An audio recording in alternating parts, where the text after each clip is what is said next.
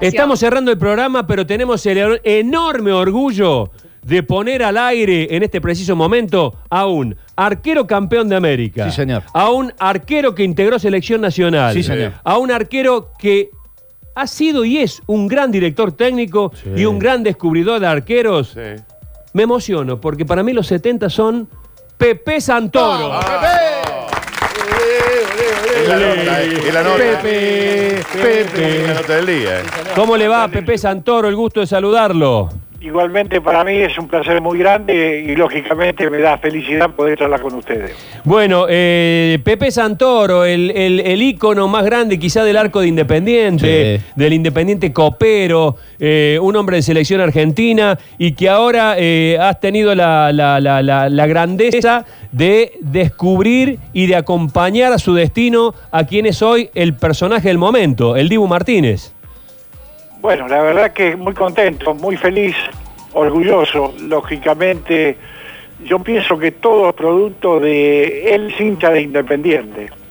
No tuvo fortuna en otro lado y vino a Independiente. Y me explicó él que cuando vino a Independiente había ido a otro club porque en Independiente había muchos chicos que tenían buen futuro y se estaban presentando muy bien. Y bueno, intentó venir acá al club y uno tuvo la fortuna de poder verlo y ver una proyección de futuro y bueno, lo tuvimos dentro de nuestro grupo, un chico que fue muy aplicado, la verdad que hoy en día nos hace muy feliz a todos porque está defendiendo nuestra nuestra selección argentina de la mejor manera, que nos da tranquilidad, lógicamente esa tranquilidad la reproduce dentro del campo de juego. ¿Cómo, ¿Cómo era él? ¿Cómo lo descubriste? ¿Cómo, cómo eh, viste que él era un distinto? Mirá, él tiene- tenía un gran biotipo. Biotipo la parte física, una buena altura, tenía un metro setenta y pico cuando vino. Pensá que tenía 12, 13 años cuando vino. Este, vi que tenía pie grande, que tenía proyección de altura para el futuro. Y él tenía una particularidad que tiene buena velocidad, tanto de la reacción como con la pierna cuando sale en velocidad rápida. Y bueno, esas cosas me, me dieron a mí una visión como para poder tenerlo nuestro- dentro de nuestro grupo. Nunca había trabajado él con eh, entrenador de arquero. Y teníamos la fortuna de tener buenos arqueros delante de él.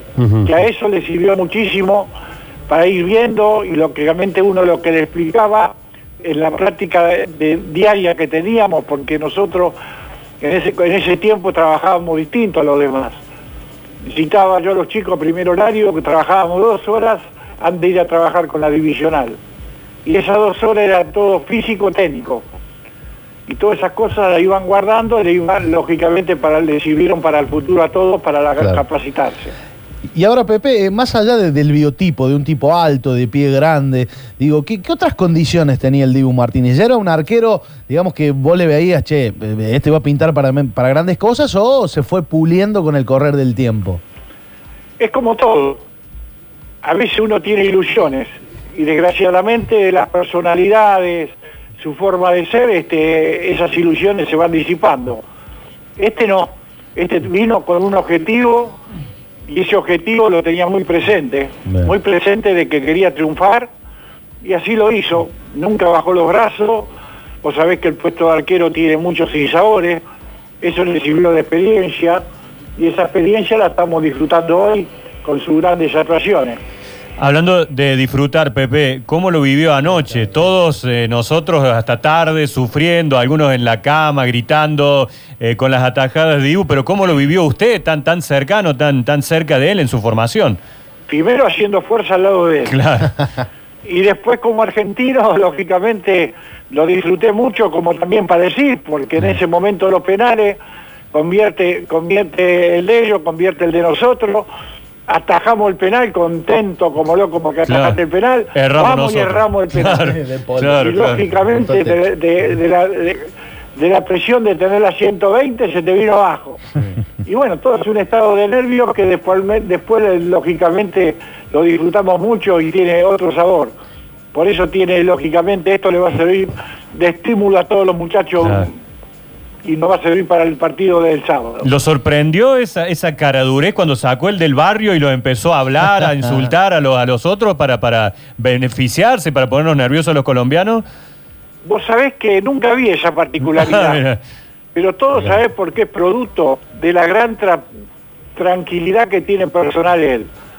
Vos fíjate cómo domina lo- los momentos y cómo los asimila con toda la naturalidad. El tipo no se muestra bullicioso, no se muestra nada. Y esa tranquilidad y esa paz te da un poquito de tiempo para sobrar o chicanear un poquito al contrario. Que le vos la achicás a él y lógicamente eso después te sirve en el, en el resultado. Eh, una pregunta. El árbitro Javier Castrilli dijo en su cuenta de redes sociales que debió ser amonestado por eh, insultar y expulsado cuando hizo el gesto este con, la, con los brazos y la pelvis para adelante. Eh, ¿Qué opinas? Mira, Castrilli era muy drástico, por eso la carrera de él se terminó, se terminó muy pronto. Disfrutemos, disfrutemos del resultado, buscamos lo positivo y no lo negativo. Perfecto. Y, Pe- y- perdón, y, y para el sábado, Pepe, un pálpito. Es un partido difícil. Sabemos que Brasil es una de las potencias mundiales. Tiene grandes jugadores en todo el mundo. Pero es un partido. Y en el fútbol nadie tiene nada asegurado. Hay que jugarlo, hay que jugarlo, porque capaz que tenemos una noche afortunada y lógicamente tenemos el triunfo. Tenemos grandes jugadores nosotros también. Ah. Ellos no te creas que no están preocupados jugar contra la Argentina. Ellos están también preocupados.